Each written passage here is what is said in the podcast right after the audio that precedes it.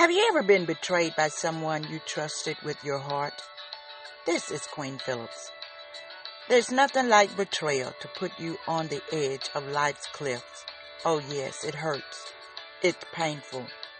But here's the reality that gives new perspective. To put your heart into the hands of someone other than Christ causes great pain and big trouble.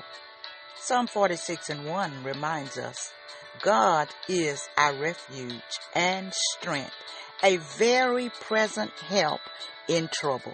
So hey, place your heart into the hands of the one who has all power and who is able to strengthen you and heal you from your broken heart caused by betrayal. This is Queen Phillips, your inspirational expert.